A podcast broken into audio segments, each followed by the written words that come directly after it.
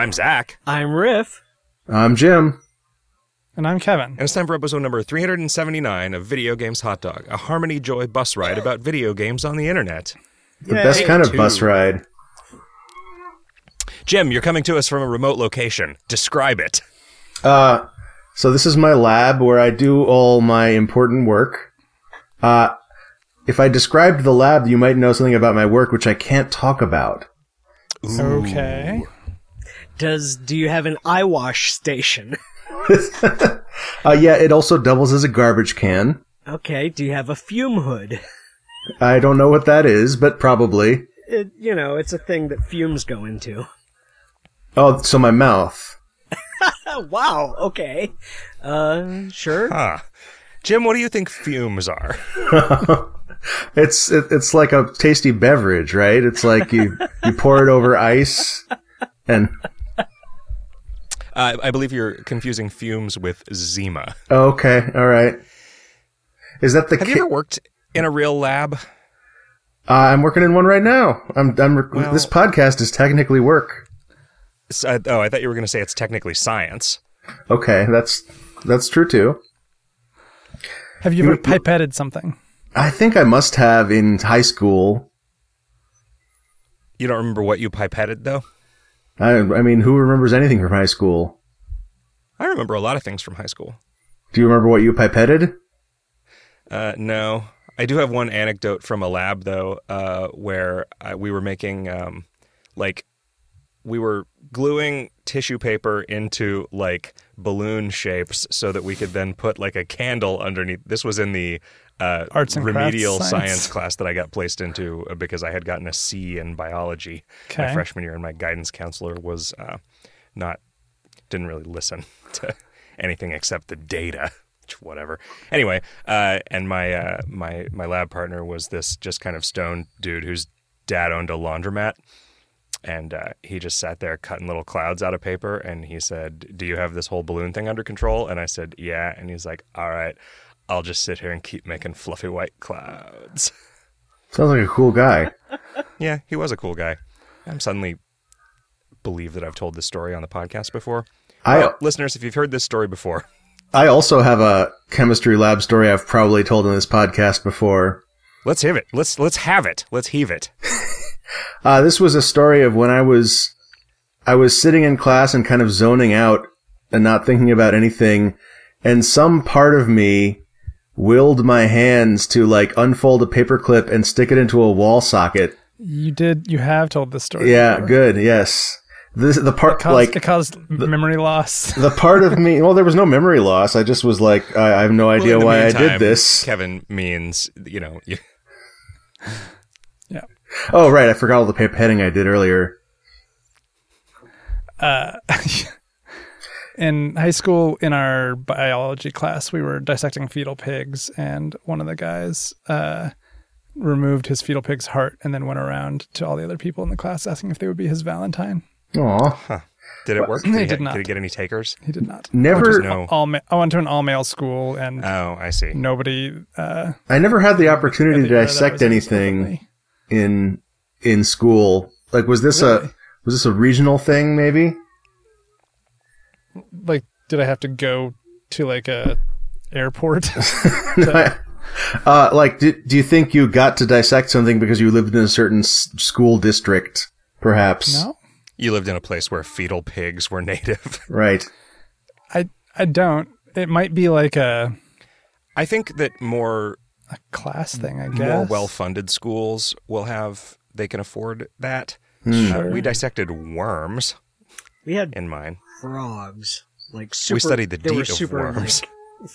super frogs Like, the, well, the super formaldehyded frogs, so they weren't. Well, like, everything is. Yeah. right? That When smell, man. It's, It's just gross. close enough to green olives that Oh. it's like it's like an uncanny valley of food adjacency. oh no.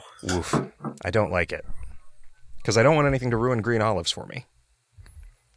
I would have never. I would have never placed the two together. But I also didn't eat olives in high school, basically. Because they're then, bad for you.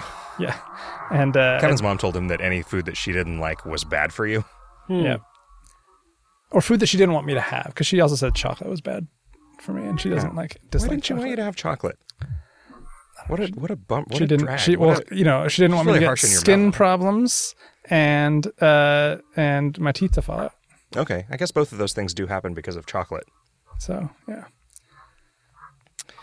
um, I got so I I'm trying to figure out what Instagram believes is true about me that it's causing it to target the ads that it's targeting at me. Senor Johnson. About 75 to 80% of the ads that I get on Instagram are in Spanish, which I just don't understand why that started happening. Um, Do you understand the ads? Uh it's some of them, yeah. I I I speak a little bit of Spanish. Uh That maybe that's all that's important. many of the ads are for women's clothing. Okay. And just many of the ads that I'm getting out of Google are for women's clothing lately uh, in a way that I don't understand. Huh. Also, I got a particular ad today for, and it was one of those, you know how Instagram can, like, a post can have multiple images in it that you can kind of sweep through? It was, they got me with the first image, and this was a variety of products that were being offered to me for sale for 70% off. That's all the text said, but it said it in Spanish. The first product was it was a sheet of some kind of like translucent sticker things that then went onto your fingernails and had a little nub of plastic that extended about a half an inch out of your fingernail. So I have no idea what it's for. It looked Half like maybe inch, the first perpendicular? step out, just sticking out. It gave you like a little tiny, like pencil eraser sized flat claw, like a rounded I tab. bet it's for typing for women with like long, like manicured out nails. it was the picture was it was just on like a normal fingernail. So I, I was like, well, what the hell is this? I'm gonna go through and look at what other products are being offered to me for sale. And so there was like a bassinet and a baby bottle. And I was thinking, well, this might be one of the ways in which the internet has figured out that I have a baby on the way because that is creepily starting to happen. Another way that the internet finds out is that I tell them on this podcast.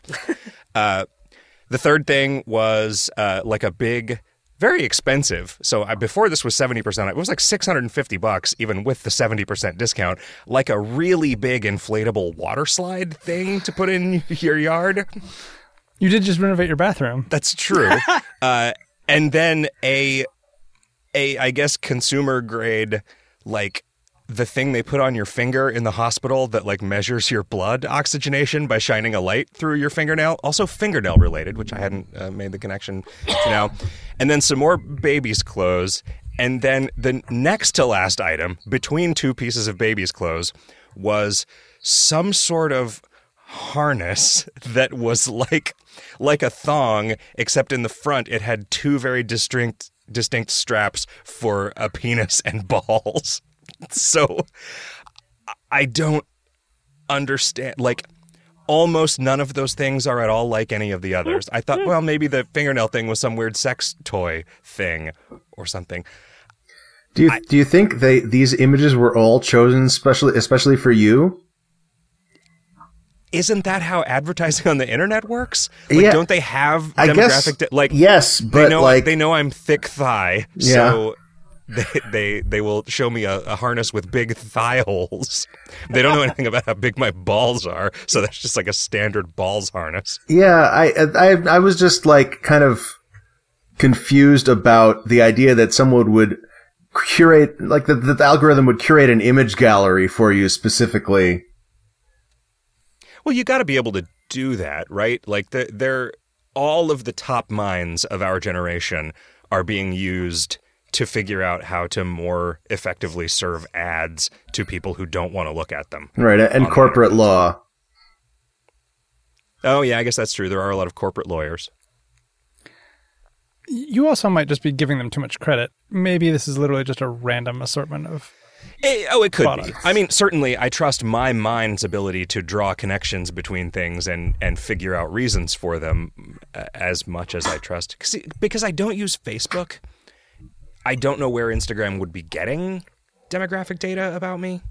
Yeah, this might just be like Eliza, where it just shows everybody the same set of five images, and they come up with their own reasons. Oh, it's like a Rorschach bassinet. Yes. you're not you're not you're not trapped in here with the teddy bear. the yeah, that didn't go anywhere. what have you been up to, Jim? Uh, I watched um, I watched a movie. I watched Hereditary,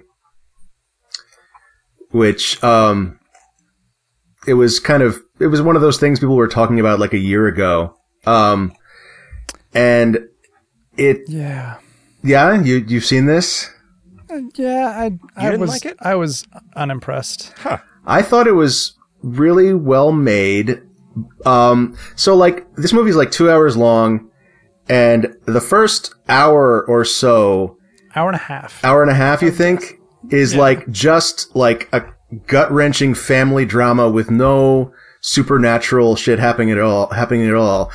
Um, and if you read interviews with the director, um, he says that like, yeah, I wanted to make this um, movie about how you know sometimes like shit, bad shit will happen to a family, people will be traumatized, and they'll come closer together. Uh, but sometimes bad shit happens to the family, and then like that's everybody's just traumatized, and no, nothing ever gets fixed. Um, and to fund this, he decided to make it into a horror movie. Um, and I, I actually think he did a really good job. Uh, but it's also like, yeah, I've talked before about how like when I watch movies with like action scenes in them, like the action scenes kind of just fall flat. Like I don't really give a shit. But the scenes with like more human, like w- with more human drama that I actually have a mental connection to that might occur in my life, those are the ones that really like affect me emotionally. Um, and I feel like, you know, if, I, if I'm on Netflix and I don't know what to watch, I'll just put on like, okay, this looks like a bad schlocky horror movie, and it's like mildly entertaining in the background. Um, and I think a lot of people kind of expect they kind of there's, there's kind of an unspoken contract that like horror movies will be about the sort of thing you will at least not directly be about the sort of thing you worry about in real life. This is a form of escapism. Uh, and this movie is definitely not that. This movie is about like shit that might happen, that might actually happen to you and make you miserable. I, I kind of feel though that most horror movie tropes are actually just kind of window dressing on things that you are scared about happening in real life and that's kind of the purpose Dolls coming to life and killing of you. Yeah. entertainment. But, yeah, but I know. metaphorically, I mean, I like to, you know, like not, not Yeah. like it's, metaphorically. not like just not like just adjacent to like oh th- here's this tragic car accident also a ghost. right. Well, that's, yeah, exactly. Uh, I mean, Midsommar, the the next film by the director. Did you see that one? Yeah, and it is, it is like mostly a story about a super fucked up relationship between two people in a way that like people will definitely have like pat opinions about it, but like it's kind of hard to say like nobody really does anything like super super wrong in it until the end. Uh, the the trailer for Midsommar, and also I feel like the trailer for Hereditary painted it as a like serious horror film, which it is. and like Hereditary like just was like kind of building up to stuff, but it didn't really feel like it. I like it was super unclear It what was going on Real fucking spooky at the end. at the very end, but like. It, like it, I, it didn't feel like it. Well, It felt so, like it kind of came out of nowhere compared to where it had been going. but I think know? that's why it's so good. It- that- Hmm. What happened is they had the like model, and you were supposed to be seeing the ghost the whole time, but the model broke, and so then they had to turn it into like a, a more suspenseful version of the campy movie that they were trying to make, and it ended up being a being a classic. um, nobody else here saw Midsommar. I haven't seen it. I, well, because in part because I was just, I was so I felt so deceived by the way Hereditary was pitched to me. Midsommar is like Hereditary. Okay, a lot of like just interaction stuff until Yeah. until the end. It's got Chidi from uh, The Good Place. Yeah. it. he's great. It's got this vaping prick, so you get to see a vaping prick get some comeuppance. I uh, I saw Once Upon a Time in Hollywood. Yeah, and I liked that quite a bit. Uh, I the idea that you like can just make a movie that just rewrites history is pretty interesting to me because like no going in knowing the history, you're sort of expecting it to go one way, and then when Tarantino just is like, nope, and here's like just a totally different version of what could have happened, and Oh, it's so it's just like better. you saw the other ending of Clue. Yeah, kind of. Um, and I think that's I think that's kind of nice. I think I like it. It lets people who who don't know anything that like it's just a regular movie for them, and it's it's sort of a twist for people who know the history, which was kind of neat. Um, and It's, it isn't really about the historical event. It's just sort of like It's Part things of that the- happen kind of adjacent to it, and then suddenly it's about it in the end. Uh, you, it was weird. The first trailer had nothing. It didn't depict that it was going to be yeah. I didn't know about anything. the Manson family at all. There was a second trailer where it's it. like suddenly, oh, okay, they've gone out to where the Manson family is, and they mention Charlie. But it, but even the scenes with him from the trailer aren't in the movie. oh, huh. You only see him once, and it's just in a very nothing Right. in passing scene. Um, yeah, boy, the audience uh, just erupted into cheers Yeah. at the extreme brutality, uh, mostly against women in the very end of the movie, and man, it was gross. That was super uncomfortable. I- I, yeah, I feel like this is all. a Tarantino thing. Like all of his movies post Jackie Brown are revenge fantasies, and like I, that's the kind of audience you get when that's the kind of au- film you make. Why is he so into revenge? Do you think? I don't know. I I guess I would just expect that I mean, I don't know. Are we are the people who are supposed to be bothered, the people who are bothered by that kind of audience reaction to this thing and like don't want to think of ourselves as people who like get off on that in a way that is like like just fucking cheering about a scene in a movie is embarrassing. like don't fucking do that at all. And especially when it's just like, oh yeah, here's definitely like basically a woman getting curb stomped repeatedly. Like why are we supposed to have just not gone to see this movie because we've given up on Tarantino because his politics are terrible? Or is there like a subset of people in San Francisco who are just like turns out just normal assholes who like normal asshole shit that's bad? And they just all were at that movie because it's like asshole night at the, the Alamo? The, the assholemo. the anal mo um I, I mean, I was, I was wondering if it was people being like, pleased that it didn't go the way that they thought it was going to go, or something, and happy about that. But I, it was just so like so brutal that I, I kind of couldn't stomach it. I don't know like what percentage of the people in the audience do you think knew about Sharon Tate's murder?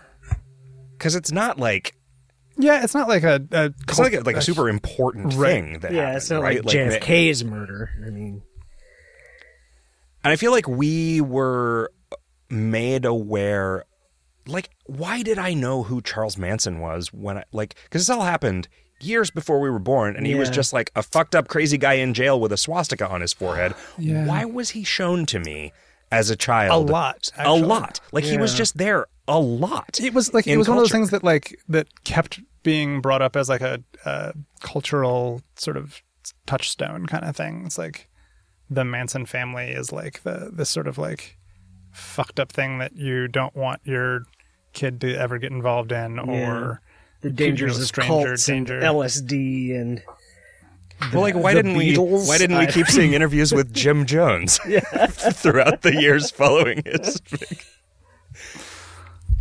I mean, I guess I you know we did we also knew about Jonestown. I feel like a lot of people know about Jonestown because it seems like there was just a big resurgence in interest in that recently. Hmm.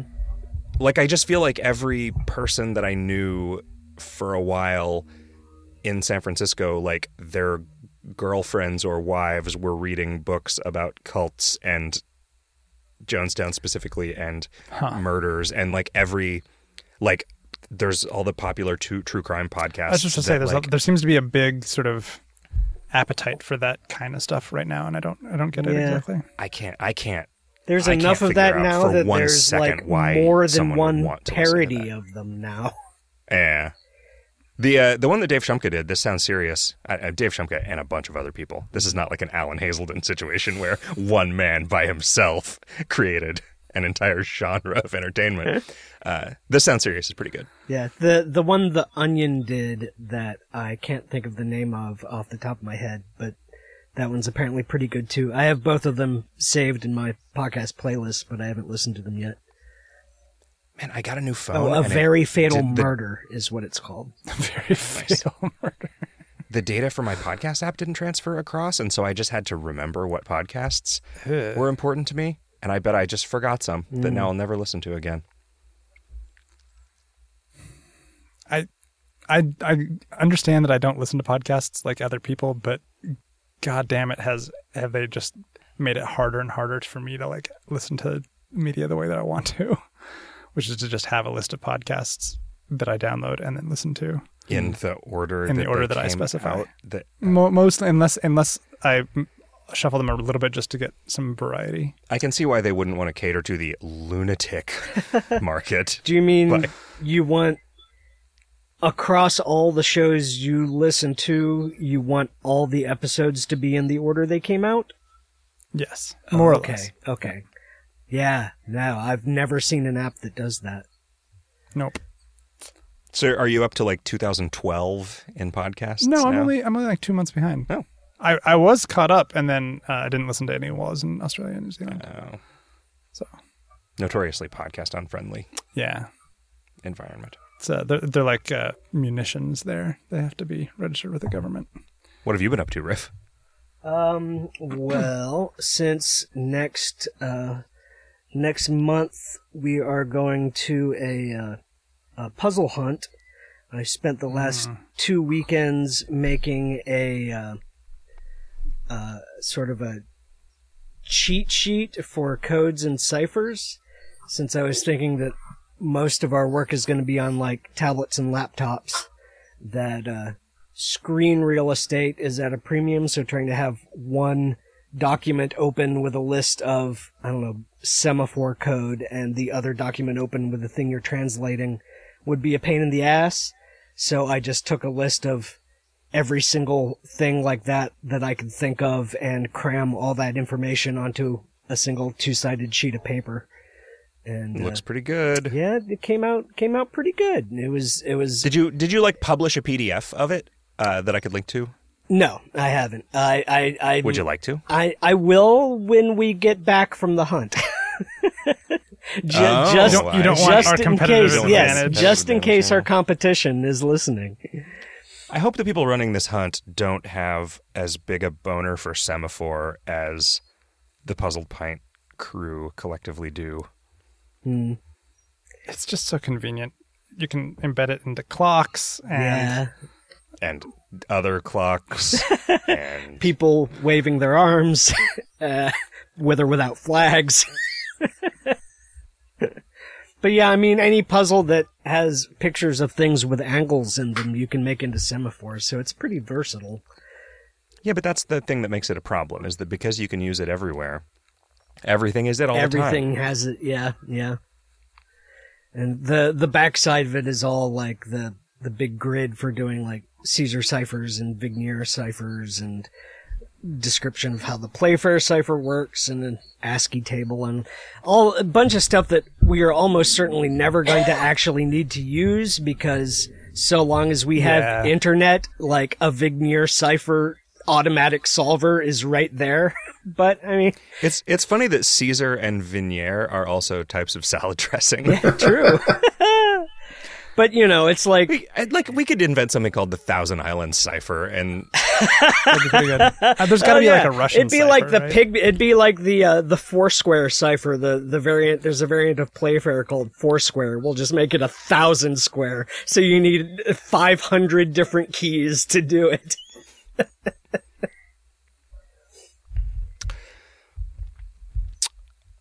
Yeah, we got we got that hunt. I hope it doesn't suck. I did not know what I was signing up for. And when I asked Kevin, where are we sleeping the second night? And he said, What do you mean? And I said, What do you mean? And he said, We're expected to be awake for the entire duration of this hunt, for, which is maybe 48 hours. Hmm. I can't do that, man. My bones are too old. They It's- don't work it's if more like leave them motionless for seven or eight hours a night. Six hours. That's even worse. Because then what the fuck do you do? You We're not riff. But we have a riff, so it'll be fine. That's true. Uh, well, should we uh, should we chat about the video games we've been playing? I guess we could. What have you been playing, Jim? Uh, so I um I felt bad about shitting on Adventureland last time, uh, and I dug into it some more. Um, and it turns out like the version that I'd been playing is actually completely broken. Uh, so at some point somebody wrote a converter to take all the Scott Adams adventures and turn turn them into Z code to run into to run in the Z machine interpreters. Um, and, but but didn't actually, I guess, test the results and like like just put a zip file on the internet saying here you go.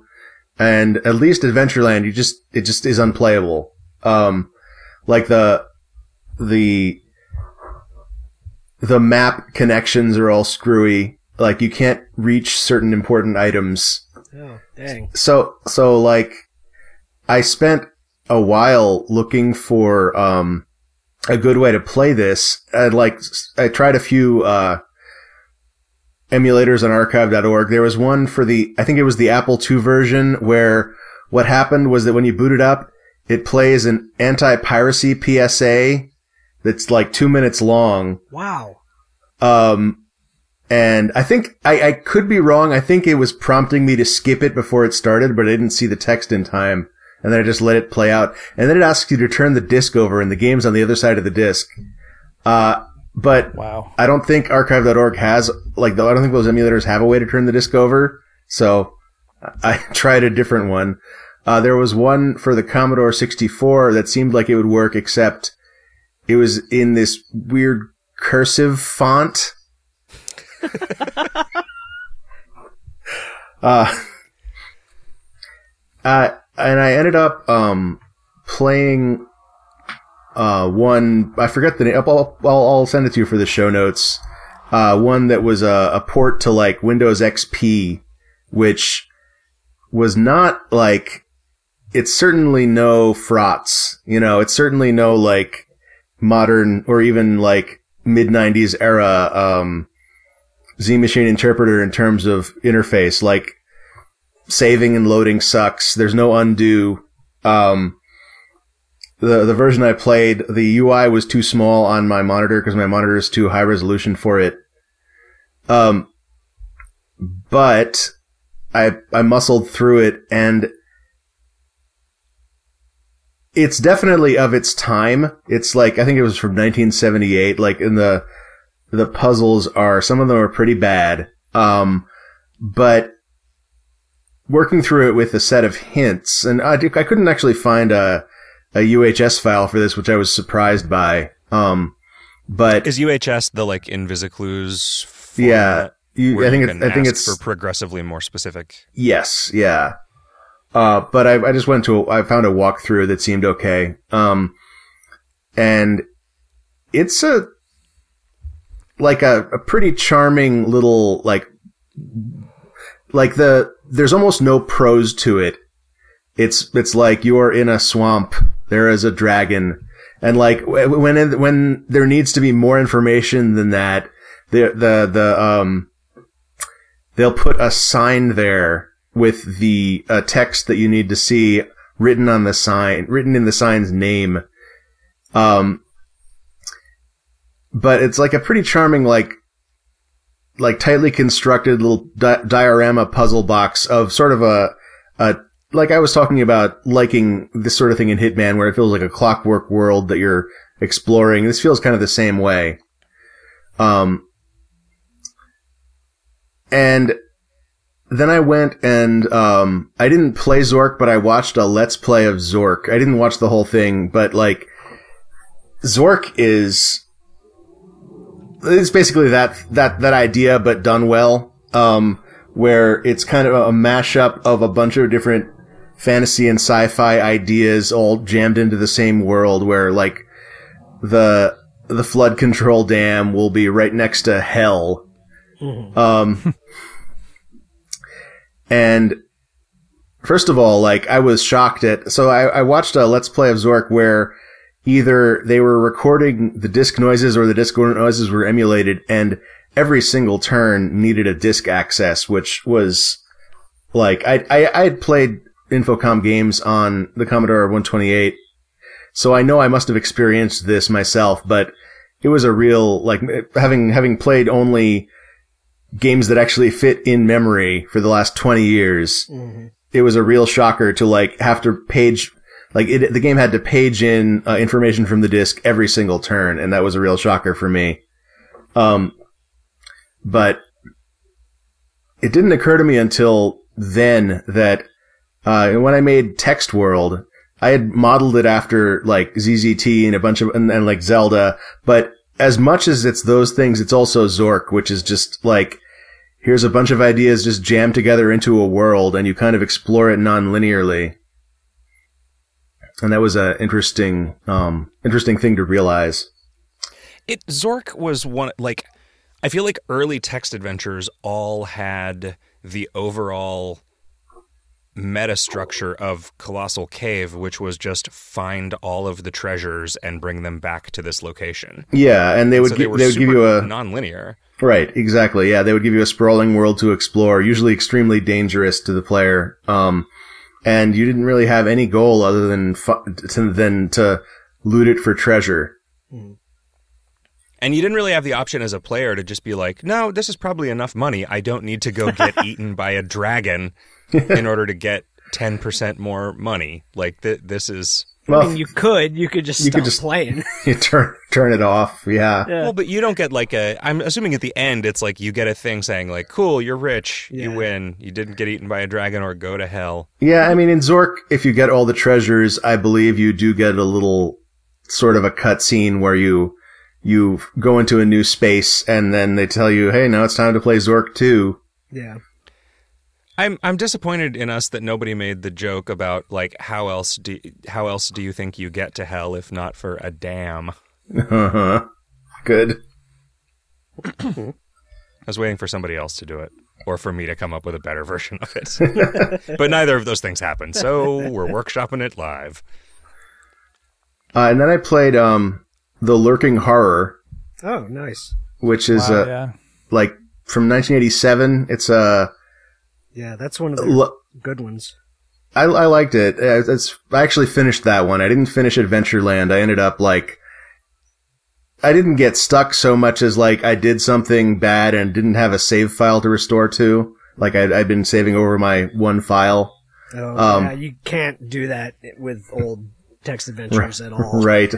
yeah, no, that's absolutely true. Um, and Lurking Horror is like a, trying to be Lovecraftian, but not really succeeding. Um, it is a horror game, but like set in, um, MIT, basically. basically MIT, yeah.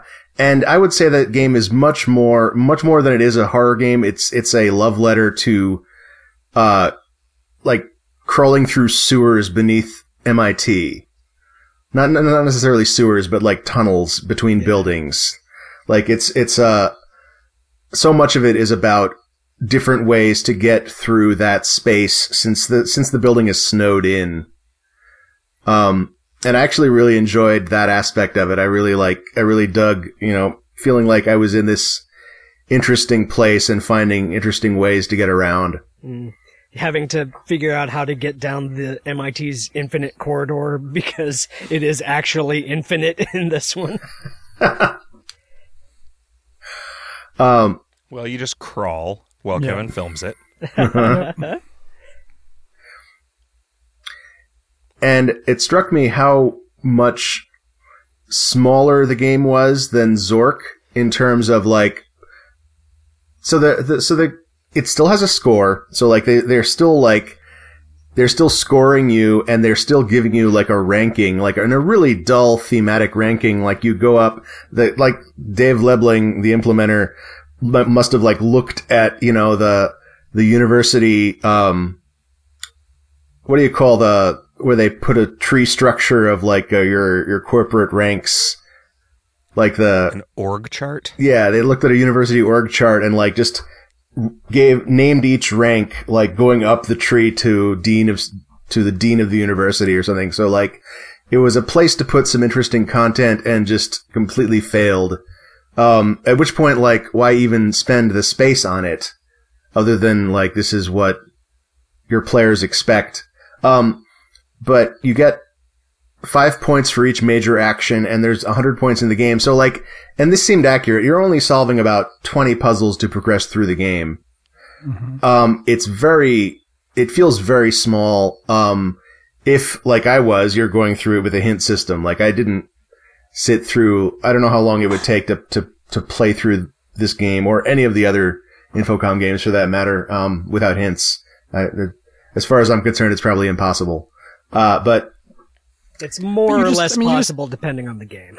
that's probably yeah, true and you just yeah. said that the possibility space was actually relatively constrained. Like, I, I don't think if if all you had was time and Yep. you didn't have a thousand other games that you could be playing, Yeah, yeah. Uh, but and I don't know what that I don't know what kind of time that would take, but it like almost everything you were doing is like um every way you progress in the game is geographically like you are getting into this new area. And sometimes that advances the plot by um you you get a nice a nice set piece which I think is where the bulk of the prose in the game went. There are some of these some of these events in the game have like a good eight or nine decent sized paragraphs of prose depicting like that are doled out once per turn depicting what's happening in the world. And, and some, some sometimes that stuff is pretty entertaining. Um but it was it was really interesting to me just how just how small the game was. Yeah. just how like It's like it's it's a lot more tightly designed and focused than than something like Zork, which was which was absolutely just like here's a third of this giant sprawling massive game that we cobbled together over years. So, right. Right. But but in the same disk disk space in the mm. same amount of like and I, I think it's, it's just a matter of like where do you put your bites? and in this case i think a lot of it went into those um into those little set pieces Classic question every vampire has to answer. where do you put your bites? So just a deep uh, deep dive on interactive fiction. uh hang on I've, I've got a list here that i'm trying to load up there was one other thing i wanted to talk about You're having to page it into memory. did uh, did you see Emily Short post her list of like top twenty games in the interactive fiction uh no sphere. There, every few years, like some I forget who who does it, but they like compile. They ask a bunch of people to compile personal lists and then use that as a basis for sort of a master list of like best games that are currently out, and they could be of any age. Um, and so there's each year you you know you add some new ones and sort of you shuffle off some of the the the, the ones from the end of the list. Um, counterfeit when the last time it was done, I think it was twenty either 17 or 14 and counterfeit monkey was in there um, and i haven't seen i don't know if there's a list i don't know if they've compiled the like the combined list but emily had her her list which was had a bunch of really interesting stuff in it Yeah, I'll seek that out for sure.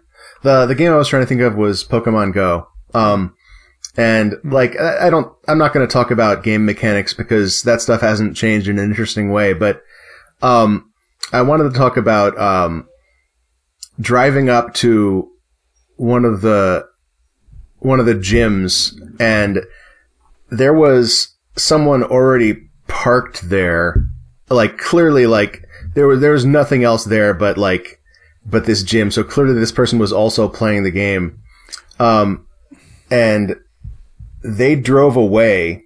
Um, and I did my business at the gym, and then I left, and they were hiding around the corner. Like they were just parked around the corner from the gym where I couldn't see them. And as I drove, uh, I drove away, they drove back to the gym because they wanted to get the last word. And I was like, if anybody is that, like, they can have it. Like, they clearly cared much more about this than I did. I saw a video of a guy who had a bicycle, and I want to say 40 phones Yeah. on stands That- with that- chargers that attached to the frame guy. of his bicycle, He's, and he's uh, just going around the Pokemon like, Go flicking- hero. flicking flicking pokeballs uh, at a street corner. That's And a- I'm guessing that's he a- just like Bunch of phones. Why though? Like, what's the advantage of you can't? There's not like a player economy that you. Can, I am guessing he levels accounts and sells them, Oh, but I don't know. that Okay, yeah. I've kind of quit playing The, the, Harry Potter the one. Wizarding World? Yeah, like I just realized, oh, I just haven't run it in several days. I was still, I was still doing it. I was still seeing new stuff. Uh, the the equivalent of the gyms in that are just these multiplayer. They're just sort of like raids. They're not competitive. You don't you don't like take control of them. It doesn't seem like there's any sort of territory control. Hmm. Are there layer. not multiple factions? No. What is the huh? What is the like drama of it? It's just content driven. Yeah, you're working with Harry Potter to recover all these artifacts. Isn't Yeah, that cool enough for you, Kevin? I prefer it. Oh, Why? Yeah. I, like I don't like the least interesting part of World of Warcraft is the war. Craft. World of Craft. I think the craft is probably the most interesting, and then the world is the second most interesting, and the of is the third I- most interesting, and war is a is a f- hard last. I don't know that I would have enjoyed World of Warcraft as much if I hadn't played on a PvP That's server. that's true. I don't know if enjoyed is the right word. Engaged. You're you are correct about that. But the the parts of the storyline that are just like, oh well, there go the Horde and the Alliance. They're at it again. Always being against each other. Always feuding. is less is less interesting than like, whoa, check out that fucking sick haunted wizard library. Yeah. And you know, the the the Harry Potter game is all all haunted wizard libraries. They're all identical. That's the problem. That's when That's you said it as content driven. I feel like it, that dries up real fast unless there's something compelling you to like. Like I feel like a territory control, overarching. If you want to level up your Thing. dude, That you could like. What if you had 148 hit points instead of 146 hit points, yeah, Kevin? Yeah, Just imagine. yeah.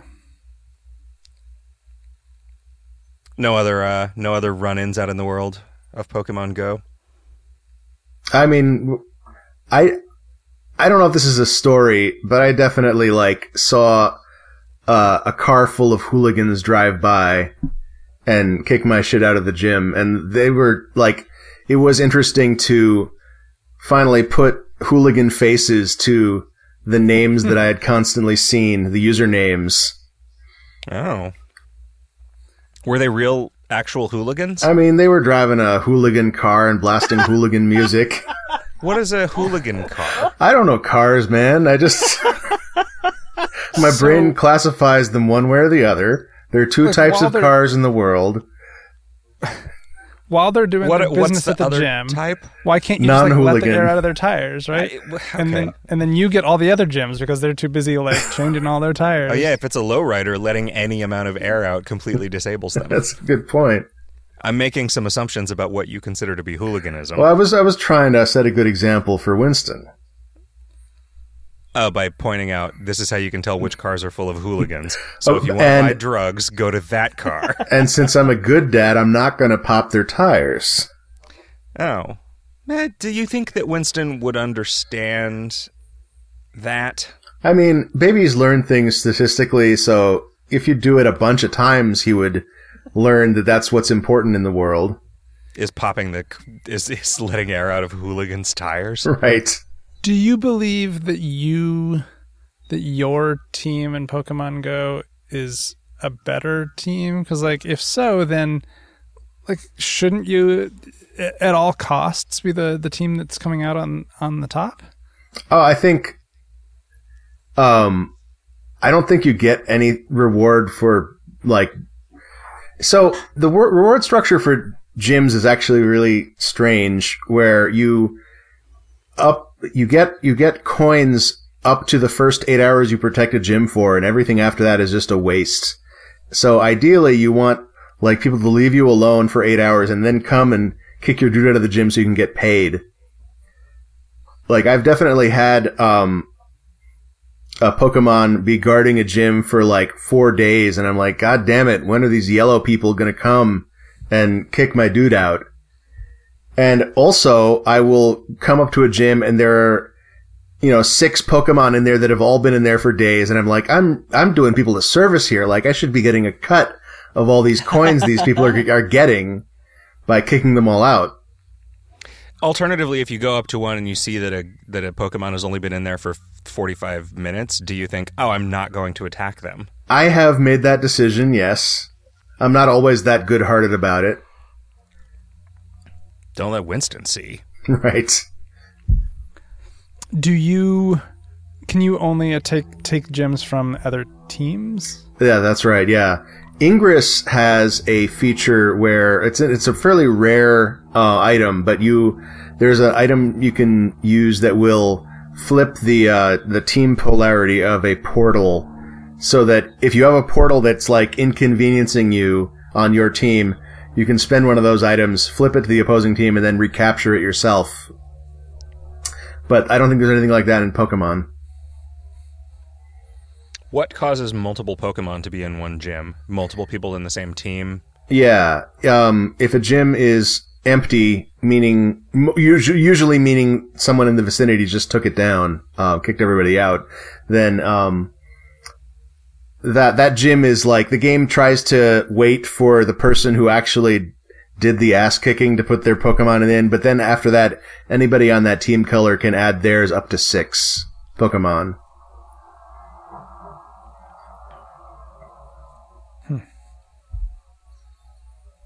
What uh, what have you been playing, Riff? Uh, I played the, I guess the the the first or se- second chapter, depending on how you count them, of uh, Observer, uh, starring uh, Rutger Hauer, uh, due to his untimely passing. Um, and it's uh, it's super compelling. It was it's uh, it's creepy as shit, actually. Um, it is a game by the people that made Layers of Fear. I don't remember if it's before or after they made that. Um, it was kind of It was after. it is kind of surprising to me because the like Layers of Fear I did not find compelling in the least. I I couldn't take it Really? seriously at all. No, uh, uh, totally uninteresting. Um, but uh, Observer is freaking fascinating, and it, it may just be like the change of uh, uh, uh, uh, style and like like uh, genre. Uh, observe. I, I guess I should say anything about what it is. Um, it is like a hard cyberpunk dystopia uh, sort of situation. Um, you're playing. Um, Rut- I've forgotten the name of Rutger Hauer's character, but you're playing him first person view. Uh, he's a police detective uh, with uh, uh, he he has uh, well his special cyber powers are that he has two different uh, like detective vision modes, sort of like Batman kind of deal. Uh, one that can see electrical objects and one that can see uh, biological objects, and everything else in the room is sort of grayed out. So you use those to know what clues to look at more closely. Um, but he also has the ability to uh, plug directly into somebody's brain and just wander around inside their mind and their memories. Uh, the the general plot is that he's looking for his long lost and estranged son, who is uh, apparently in this tenement building. Uh, this this uh, tenement building that is like super run down and ordinarily kind of disguises it by having all of the walls be covered with holograms all of the time. Except shortly after you go in, the entire building goes on lockdown uh, due to like this is a, apparently a common thing in this world that there's a some kind of disease that only affects people that have cyberware and it's extremely virulent and almost everybody has cyberware. So if there's like any sensor reading of this disease being anywhere the the entire building is just con- disconnected from the networks and locked shut so that nobody in it can leave, like auto quarantine kind of situation. And so Does the disease spread digitally? it's not clear yet. I've only just sort of started, uh, so I only know it by the name nanophage so far. I don't really know what it even does to people. Um, but but Makes yeah, you talk like Robin Williams. yeah. but as a consequence, like, like you can see just how shitty this tenement building is because all the holograms are being turned off, and you can knock on people's doors and sort of talk to them through their, uh, uh through their, uh, um, you know, speaker Intercoms? speaker intercoms. Yeah, intercoms. Um, and they like complain about the not being able to access the internet so they don't have anything to do other than sit in their empty apartment when they could be you know doing VR stuff or or just watching TV on every wall of their of their apartment simultaneously or whatever.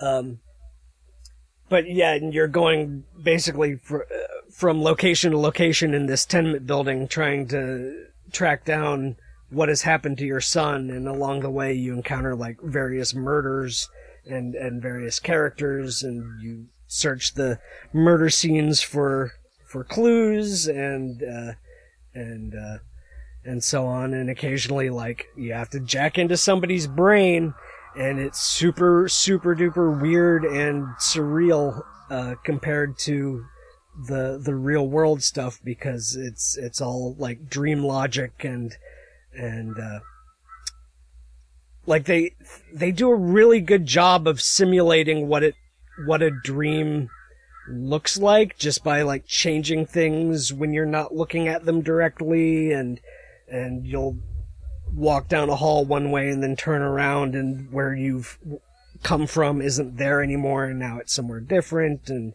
and things. There's a lot of really good like static video filters and stuff because it's not just a dream it's also like all cyber because Rutger Hauer's character is doing this through a cybernetic interface and yeah it's just it's crazy and it's uh it's super creepy. Apparently there are bits like um like in a uh, uh, amnesia or soma where there's like a monster that you actually that you actively have to avoid or escape from but they're relatively uh, relatively rare and not difficult to deal with is is what I read which was why I was willing to play this game in this in the first place because I hate that I I don't mind walking around inside a creepy environment so much but I I don't want to deal with monsters uh, especially if you don't have any weapons. But um, yeah, it's it's super cool, and uh, and Rutger Hauer does a really good voiceover. He has like that perfect sort of world weary, gravelly voice with uh, like a definite accent, but one you can't exactly place, and yeah, it's very cool. So, good game. I will continue playing it. Um, what else have I been playing? I've mostly just been playing Dragon Quest Builders. Oh, I played a tiny, tiny bit, like the tutorial of, uh, uh, Automachef, I think it's what it's called. Um, It's like an automated. Autom- yeah, it, it's like a, a, a, a Infinifactory or Factorio, except uh, food assembly lines, food like production. Um, Is it? I heard uh, Abby on Giant Bomb talking about it, and it sounded good, but I didn't get a sense of like. Is it like Infinifactory in that you're wandering is- around a 3D space and placing things, or Um, it's like I was- it's more like a big pharma where you're I yeah, placing it things is. on a 2D is. grid. It is on a 2D grid. I was disappointed by that because unless I'm thinking about something else, the the trailer totally made it look like it was going to be a 3D uh, uh, Infinifactory style thing. But no, it's definitely it's top down and grid based. And I I I was I playing it on the uh, was playing it on the Switch. I super don't recommend it that way because the the controls are real bad. Um, I think it's it's very clearly was developed with like playing it with a mouse and keyboard in mind, because it does shit like the like everything is grid based. You you have like this this uh, I don't know this machine that is two squares by two squares, so you have to put it on the grid in the right place where you want it, but you can't move it around with the directional buttons or the D D pad. You have to use the analog stick and it sucks. and there's like a big your big menu of different parts that that you can choose from is always on the screen, but you have to push the X button to shift focus over to it, and it's just, mm, it's it's terrible. It's super janky and bad. But I'm sure on a on a on a PC it probably plays fine. Uh, because you know that's all stuff that makes sense with a mouse, you know. I really want like a Factory Idle or a Factorio with just like discrete goals and like levels to solve. Is that this? That appears to be this, yeah. and I, you know, I'm okay with it being cute. I don't need it to be coal or being refined into coal. That is not how coal works.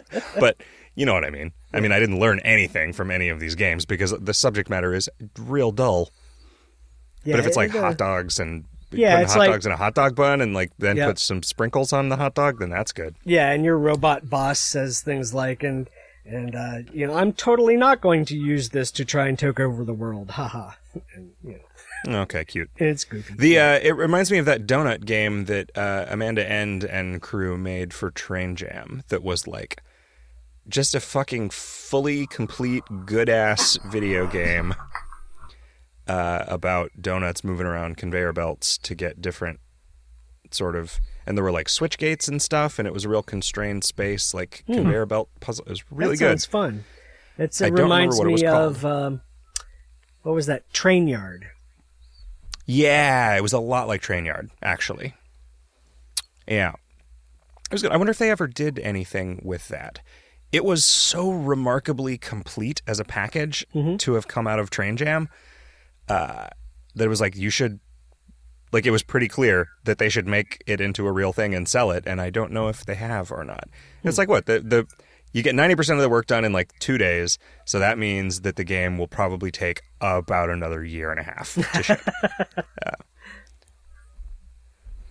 Um, man, I also Kevin convinced me uh, talking about this during a board game night this past weekend to give fucking Dragon Quest Builders two another shot because he says that the second Big Island is real good. And Riff, you also said that, Yep. and it was worth like just powering through to at least get past the first island, which was just an extended tutorial to get to the second island.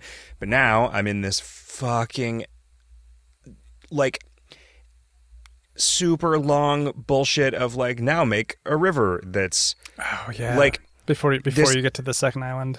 like listen to this 40 line conversation to make the next 2% progress on this 100% progress bar of making this fucking river. Now come over here and listen to two or three other lines. Oh, did you do something earlier because you wanted to play a video game? Well, you're going to have to come over here and pretend like you haven't done it so that then I can say, good job doing that thing that you did earlier, even though I just asked you to do it now. It only takes like twenty or thirty minutes to get through that, and then and then you finally get to go to the I island went- where there's more stuff. I went to a. I had to go get a chicken, and I went to fucking. oh. I went to one of those ProcGen islands, Okay. and I tried to do Right. the Never goddamn about that. scavenger hunt thing, but then there was just like one kind of vine I couldn't figure out how to find it, and If you Mm-hmm. leave, if you uh, leave that, Yeah. uh, you, There's a tool- there's a tool that you get later that unlocks will yeah, I see.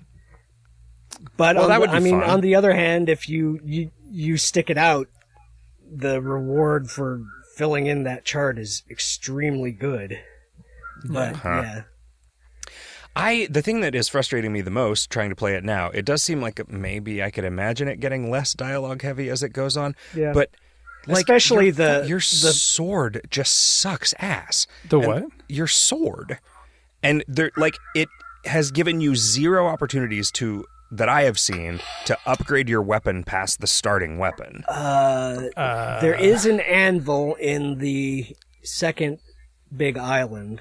I guess maybe there was you an anvil get one on but- the first island. you don't get any there? recipes for weapons for yourself. That's not true at all. You upgrade your, you upgrade your ah. own weapon like three or four times on the on that first island. I was only ever given recipes to upgrade Malroth's weapons. No, you should you should have like a barbed club made out of brambles by the end of the first island. Huh. I do not, and I never saw any of those recipes. I might have had them and didn't know that I had them. You usually get them when you level up. You Did you level all the way to only ever, I only ever got recipes leveling up that were for weapons it, that were. it should alternate you and him, you and him, you and him. Huh. Maybe I just assumed that they were all only for Malroth because of the ones that I paid attention to. See, this is what the game gets for encouraging you to just hammer not skip through anything. dialogue as fast as you can and as hard as you can at every moment. Yeah, if you've been using the crappy starting sword, no wonder you're oh. extra Oh. frustrated. Well, that chows on a butt. I'm real sad that I did not. and if you didn't collect the materials to make the the other stuff, it's gonna be annoying too. Because you'll have to go back and I did eventually get a bath towel that was way better armor than I had had before. I don't think But I then I found got a- then I got a better armor like immediately afterwards. That was like eight times the armor of the Yeah. bath towel. Eh. Yeah, it it gets real good for a while, and then it like kind of gets worse again, and then it gets good again, and then it kind of gets worse again. so I don't I don't know what to tell you. The game is really really long. It's addictive too, right? It's just there's just Yeah. enough of the stuff that's really good about it. Yep. To, it's it's like I kept thinking of like like it's like if you were if you were dating someone who was perfect in every way Mm-hmm. except that she was 1 to 4 hours late for literally everything. God, right? It's like, well, do I give this up just because of the multiple really annoying things that are mean, you- unpredictable you- every single day? you start telling them that that like things start one to four One hours to four hours early. early. Yeah, yeah. So you're trying to get like an intersection. It's Um, I, it, yeah, I don't know. What to, I don't know what to tell you. It, it I I have found it rewarding, but it I, there are definitely things that continue to be annoying. I Uh, really wish that I hadn't fucked up that weapon thing. That just made the combat sections take so long. Yeah, I can imagine. because Malroth is doing like 30 damage a hit and I'm doing like 4.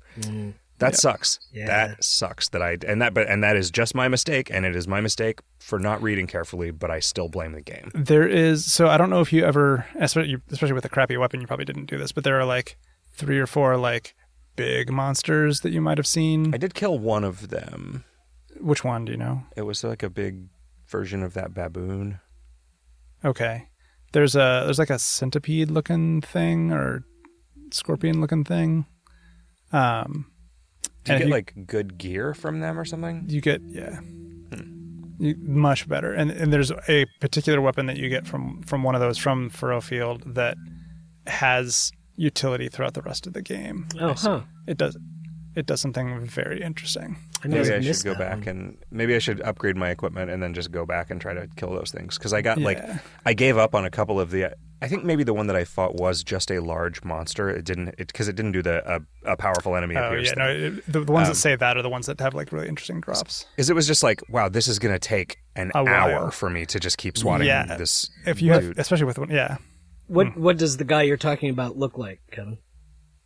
Uh, I think it looks kind of like a big centipede Okay. thing, and it's over in the. It's uh, basically underneath the cottage that Pastor Al had. Okay. Like un- uh, because you know how it's like up on a rise. If you just drop down from there, I think it's basically under that, Okay, if I recall correctly. I'll have to go check that out. Yeah, um, yeah, because the weapon it gets isn't it's it's powerful for the level, um, but it has a proc that is sometimes very very handy and it crits all the time, which can be useful fighting like the metal slimes or whatever because they you can only damage them on critical hits. I see. Beyond that, I played a bunch more P1 Select, uh, which is continuing to be a nice thing to play instead of when I would normally be playing Syncopaus, which is just in between literally every other two actions of my life. I'm now playing P1 Select instead. Um, I don't have anything. Does it have as much depth? to say. as- No, not even close. Okay. It's and it, but it feels like because your score is the average score of your last 16 games Oh, huh. and it shows you all of them. I had mistakenly said 20 before. Uh, you can just see your progress. You Oh. can see yourself getting better at it in a way That's that is cool. real satisfying. Um, and then I also played, and I don't remember how. I want to say that maybe I learned about this from Alexis Kennedy's Twitter feed.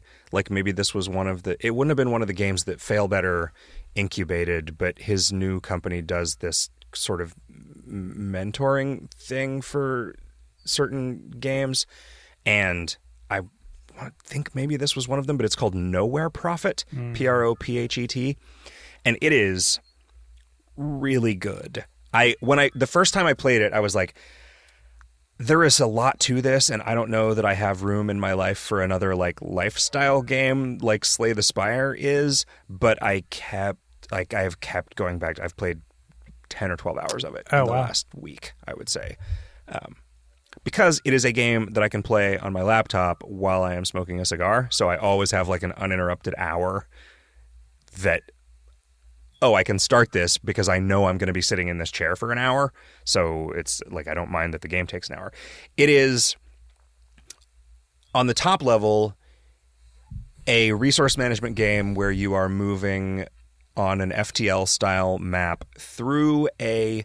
It is very reminiscent of um, the Numenera setting, uh, the Monte Cook pen and paper RPG that had the new Torment game in it, where it's like you're in the ruins of an extremely advanced civilization, and so there are still like a lot of sentient robots and extremely high tech stuff, but then there's also like fur clad nomads Yeah. Um, and you are you have food and hope as your two resources and so you're you're scavenging for food and you're finding like luxury items from the past that you can share with your caravan of followers on that are that you're sort of a like a cult leader i guess who gets a vision from some ancient ai core to lead a group of people to it and the combat in it is very Hearthstoney. You have a deck of cards that are your sort of followers, and you can have a your your pool of cards is all the people following you, and you can have like thirty of them in your deck. And they are all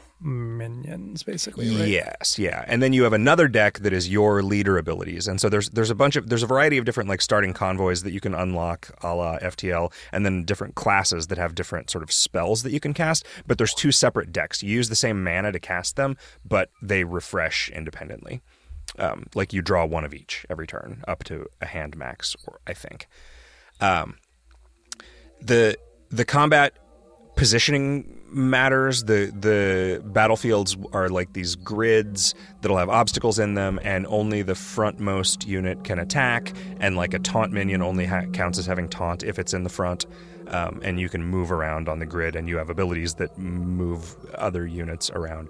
And the combats tend to be they tend to be over pretty quickly unless you just are getting overwhelmed and losing. Um, but you get a lot of interesting abilities to affect the the battlefield. It has this kind of cool thing where if a min- if one of your minions is killed, that follower card is now considered wounded, and so it's cheaper to cast and has less health. But if it gets killed again, the card is removed from your deck Huh. completely. So and and it's not like valuable as deck thinning because you could just take the card out. Like you can play with an arbitrarily small deck if you want. I don't. There might be a minimum. Do you what if you What happens if you have no cards to draw? Uh, I don't know. I never got to that point. Okay. um, just because games the the combats didn't tend to last. Like you end up with like fifteen to twenty five cards in your deck, or at least I do a lot of the time, and I've never had a combat last that many rounds. Um, but it's it's really good. I'm really enjoying it. the The story stuff, it's like it's not incredibly well written, but the the situations that you're in are compelling. There's a bunch of factions that I don't really understand the difference between them, and I don't really care because I never really care about factions, and so often I'm like, you'll have a choice of things to say, and it's like, well, if I if I knew what these guys were all about, I would probably know which one of these things they would respond better to, and that makes me want to understand it just from a mechanical perspective, but often you'll be presented with a thing where it's like, well, given what I have, there's really only one choice here. Or it's like, do I take the risk of like failing and getting some of my cards wounded in a non combat encounter when it tells me that the odds of me, you know, successfully hunting this animal or whatever are not great. Um, just there, there's, it feels like there are a lot of secrets. It feels like there are a lot of things to unlock the way that there were a lot of secrets in FTL. Um, yeah, I could really highly recommend it. Nowhere Prophet. What have you been playing? Uh, so I have been playing Dragon Quest Builders 2, still working my way through the main quest line. Um, I spent a little bit of time sort of doing some of the optional stuff on my own island, but mostly just sort of wanting to get to the end of it and see what that's all about. Um, and then I played a little bit of like some of the the game club games that keep coming out. Um, they just released like Super Crate Box and some other stuff like that super old Vlambeer game. It's weird that Vlambeer didn't update that. Yeah, I, yeah. Uh, and the other thing that's a little, I don't know if it's weird, but like uh, they have switched to a like pay model. So you now see ads in the Game Club games unless you subscribe. Hmm. So they are no longer f- free exactly. It's still being handed out through test flight. Um, I don't know if I don't know if this that's the the long term goal or whether they're just going to have some sort of like over overarching like app. I don't know. How does uh, Super Crate Box over. play on a touchscreen? Uh, I haven't actually spent much time with it. I was I was mostly playing uh, another one that they recently um, released called the Sleeping Prince, which is I had never heard of that one before. It's like ragdoll. Every everyone in the kingdom is like falling asleep, and you are like con- basically like magically taking the prince and like flinging him around through the environment to like collect stuff. Um, and it it's like kind of a funny concept and then the gameplay is like whatever but it's it's the levels are well designed and they're like the challenges are kind of interesting. Um but i haven't i haven't been playing much on that. I've mostly been playing dragon quest builders 2 don't know how i feel about the the the game club thing. Like it, it- there's no way that it was sustainable just as a free thing forever. Like that doesn't make any sense. But i and so i guess i didn't know like what to expect what their their end game was I mean, if they had just said this is now a subscription only service, would you have liked that better than this is a subscription service Or ads. it has ads? Yeah, I think so. I think I just hate ads. Yeah. Mm-hmm. But you don't hate them enough to pay for it? Uh, I well, I have played way less of it, and I'm way less. You don't negotiate with terrorists, Zach. Yeah.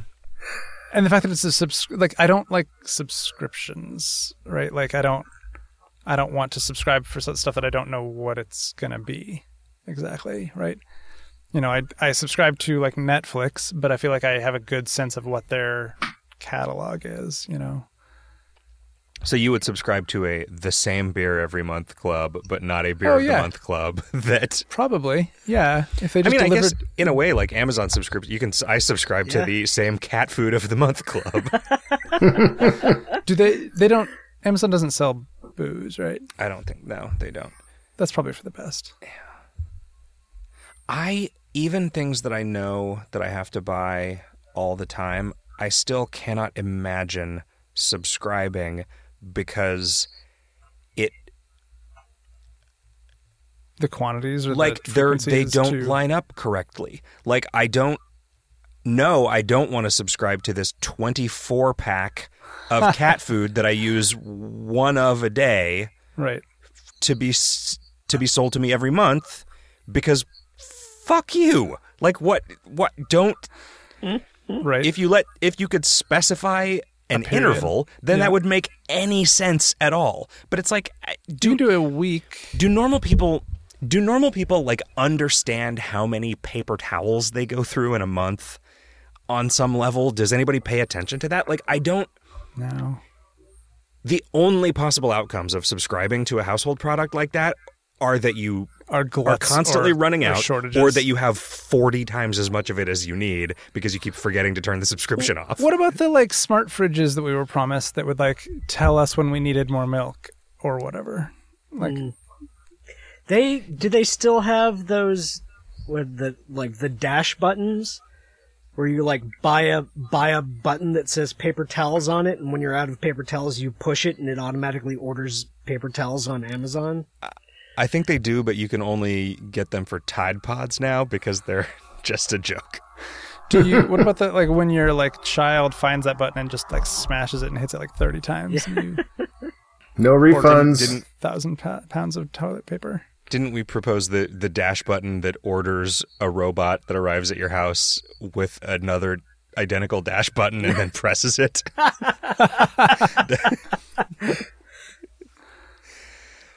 The dash button that gives you a million dollars, but then somebody Somebody you don't know dies. Yeah.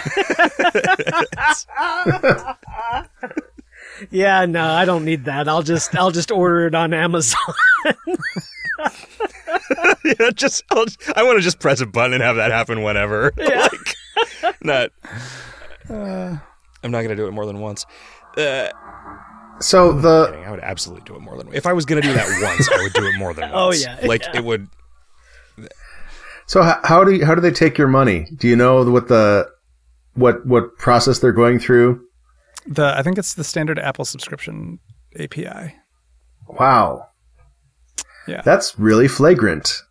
Like I feel like at that point Apple has to know about it and be giving tacit okay approval. Yeah. Yeah, I don't I don't fucking understand. I the Apple subscription. I I am very much bothered by how every time I want and like this was if I'm being honest, mostly when this came up is like when I would be using the dating apps for a while and then get a girlfriend and want to turn off the subscriptions to all of the dating apps because I just like I this is the biggest problem in my life is that I don't have a girlfriend, so I'm going to throw as much money as is productive to throw at it until it is solved. And every single time I went to unsubscribe to the things that I was subscribed to, I had to like Google how to find the UI where it tracks your subscriptions. Hmm. I could never remember where that was buried in the settings menu. And it's, it just feels like they're going out of their way To make to it conceal it from you right. and that bothers me a lot. So- like in so- the same way that like phone menus that are clearly designed to discourage you from talking to a human. Like Right. the only times I ever get angry anymore are when I am like screaming representative as loud as I can at some fucking robot in the hopes that maybe there's some decibel It's just meter sitting there pushing its on button. the other end. It's- Ordering more robots. Representative. Representative. boy yeah if i could get if i could get a thing in my house that whenever i scream the word representative it's like a siri but all it does is whenever it hears me scream the word representative it orders me a valium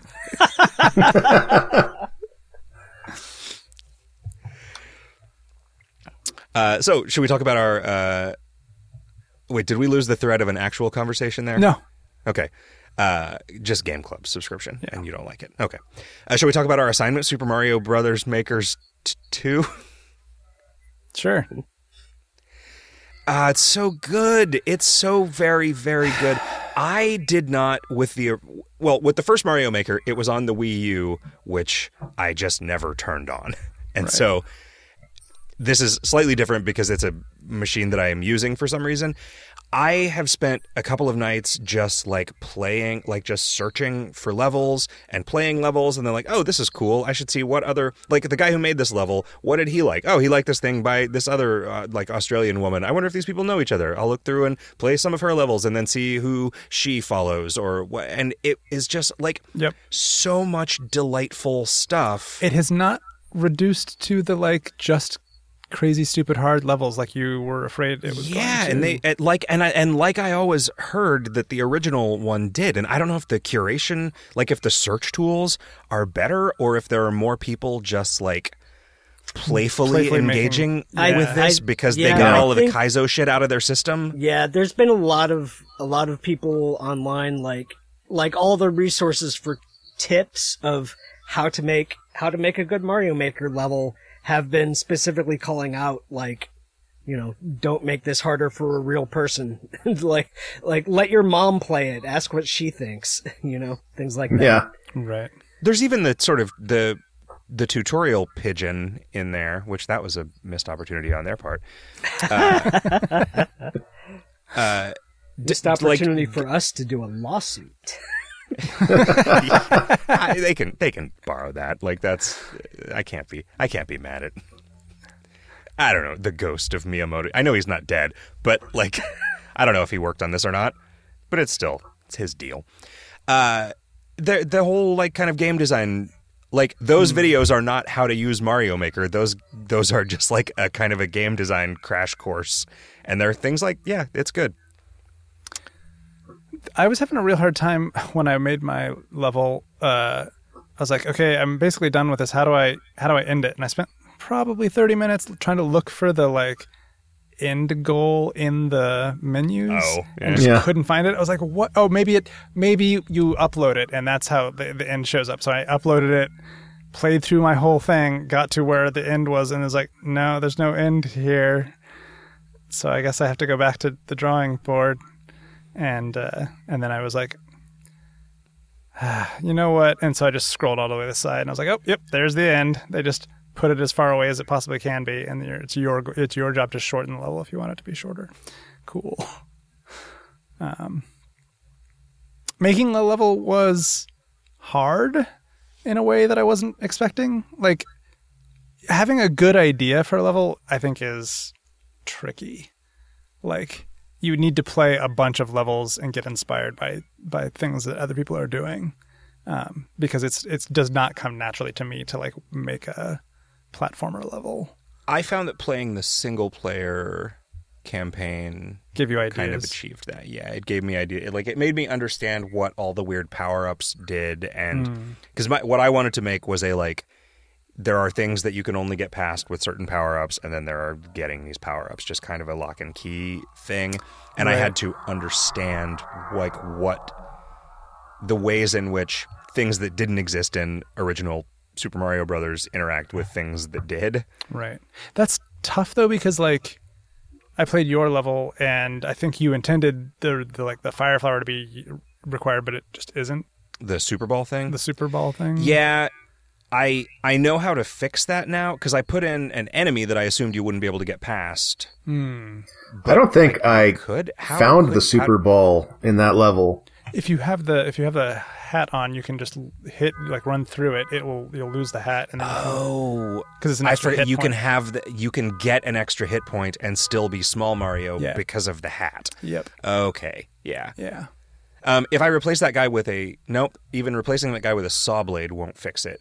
Right. I could replace it with a greater span of distance because the Super Ball will pick up the coin. That's Right. the that's the like, cool that, yeah. that that is a cool. thing. that was that was the intent behind that part of the I was thinking if you put it in a place where you couldn't jump into the entrance, and there's some some clever way that you can. Oh, Still, you had to bounce the ball into the entrance from farther away. Yeah. Yeah, that would also do it.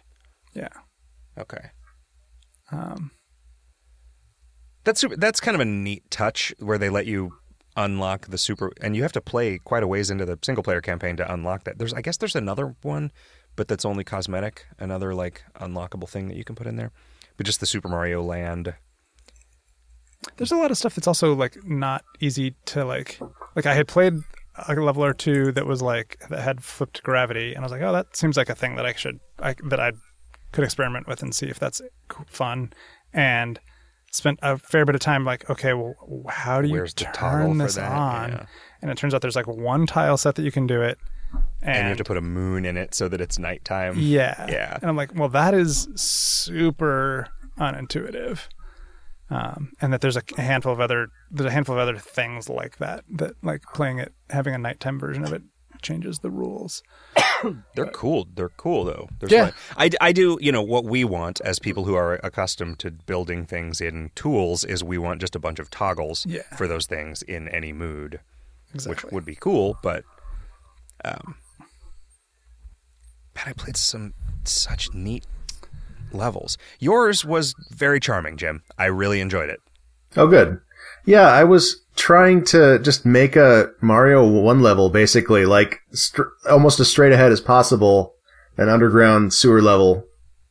Is there some way to get into that room with all the Goombas or whatever the the, the above the pipe? You like pop out of a pipe and it's no, that was just okay. like there just had to be something there because the si- I wanted the size of the screen to be the size of the uh, the, the secret room in Mario 1.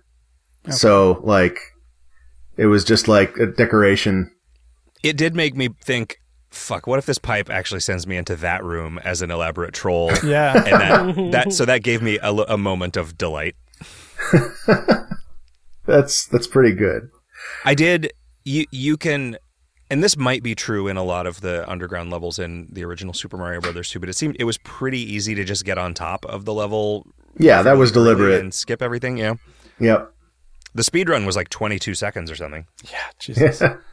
there are some ridiculous speed run records. I don't know how people do that. I saw one of the Hold B. levels that you faved, I think, which was the the like 20 second super difficult speed run things that one with all the cannons and the spikes Oh, sure, um, yeah. that even though that is like technically a super hard one it like the retry i wish that it restarted a little faster Yeah. Yeah. A Yeah. little less a little less dragon quest builders 2 ass flourishing in between each death and rebirth uh but like it's so short and like so clear like when you've done the wrong thing and what the right thing is that it's just like i don't know i had a lot of fun i never did beat it but i got most of the way through it and i was like "Ah, Yeah, I was surprised how much I liked playing the, the 20 second speed run genre. Kevin your level was too hard i couldn't Sorry. i couldn't make Yeah, that I, I got like set of coins i couldn't make that jump I got down. like 10 coins and gave up.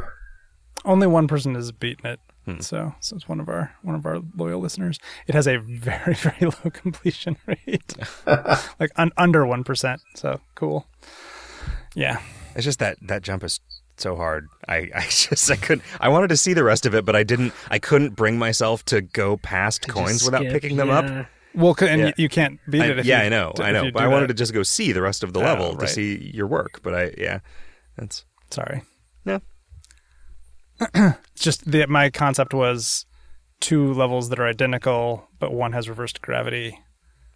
Um, which is a little weird because you pick up coins in one of them, and then you have to flip back to the other one and pick up the same coins in the other way. So everything has to be uh, like you, you have to be able to get to each place in both versions of it, which led to some weird design choices. Um, yeah, and I had it was an, originally even harder, but I was having a hard time completing my like playthrough to actually upload it because I could do each individual section in when I was building it and practicing it, but then like stringing Doing them all together, a sequence, single yeah. mistake would cause you to reset, and that was just getting tedious. how many checkpoints can you put in a level? Uh, I've seen at least two or three, but you can't put checkpoints in a level that has uh, collect all the coins Oh, yeah, uh, goal. So I would have put a checkpoint or two in if I could, but I was not allowed to. You'd have to played do level- something like you'd have to have the pits not be bottomless and have doors in them that go back up to the platform or something instead. Yeah, I wanted to do a thing where, like, I wanted to have a straightfo- straightforward sewer level, but one of the gimmicks was that if you dropped into a pit, there was actually an area down there. Hmm. Um, which I thought would be a really neat secret for like in the context of Mario 1 because that was always one of the rumors that would fly around is that one of the pits is actually a secret area. Uh, but you, I tried putting like the level that's currently like on the bottom screen. I tried putting it on the top screen instead.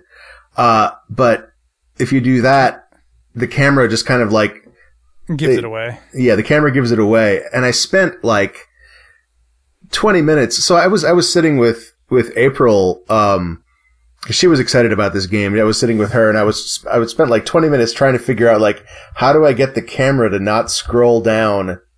And she got really frustrated with this. It was just, she was just like, just make a level. And then she grabbed the controller from me. Were you doing it on a TV as opposed to the handheld?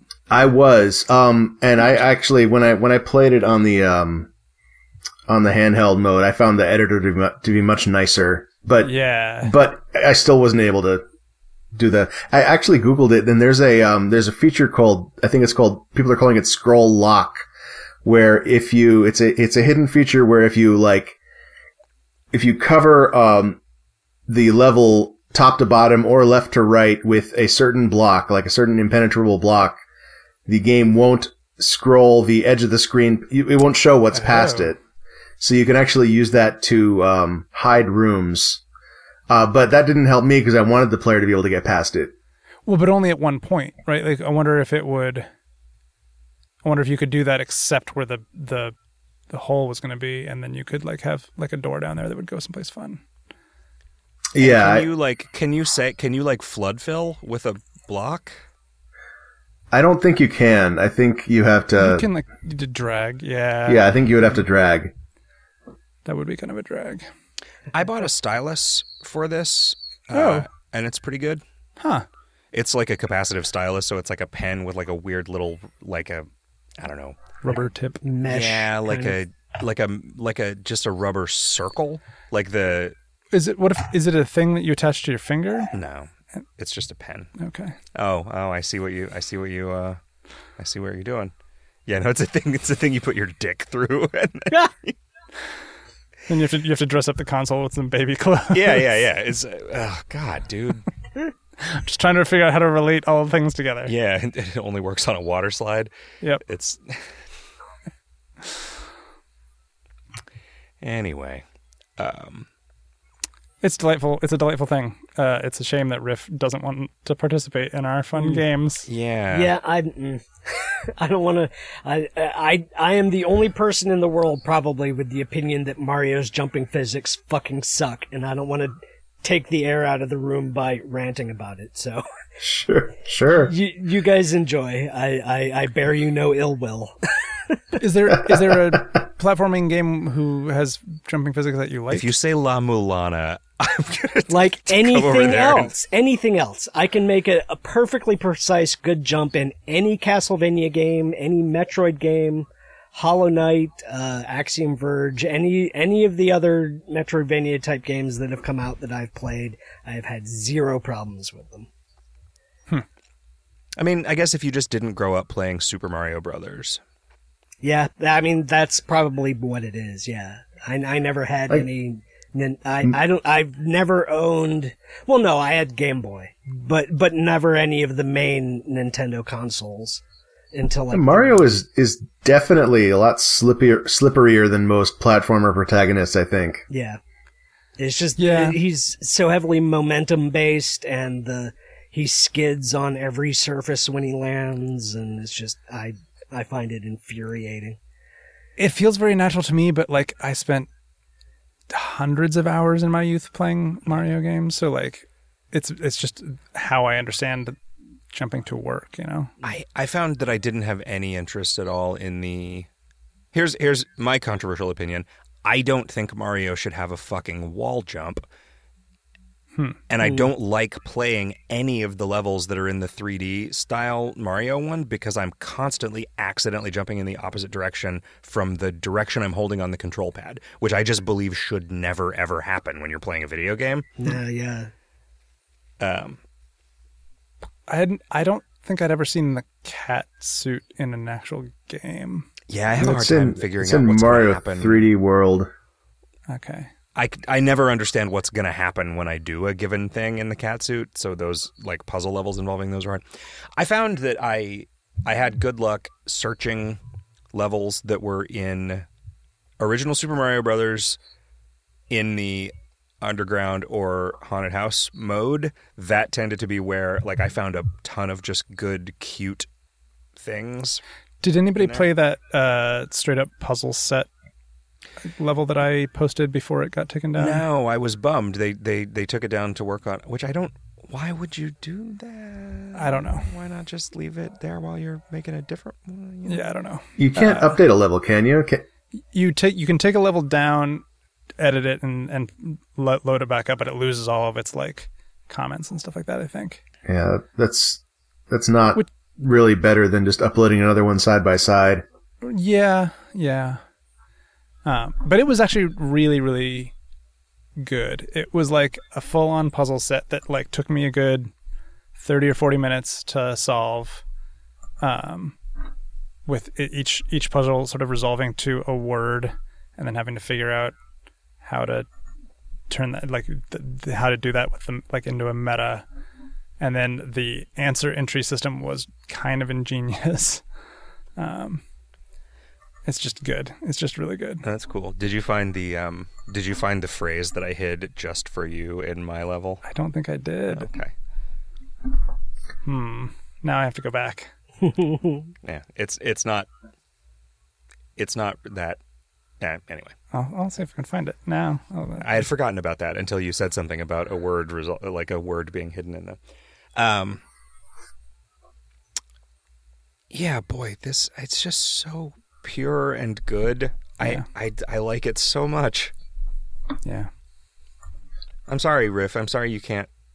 Enjoy our. I'm like the I'm like the Well, housewife in that video of the LSD tests. We're like, I'm so sorry that you can't see what I'm seeing here.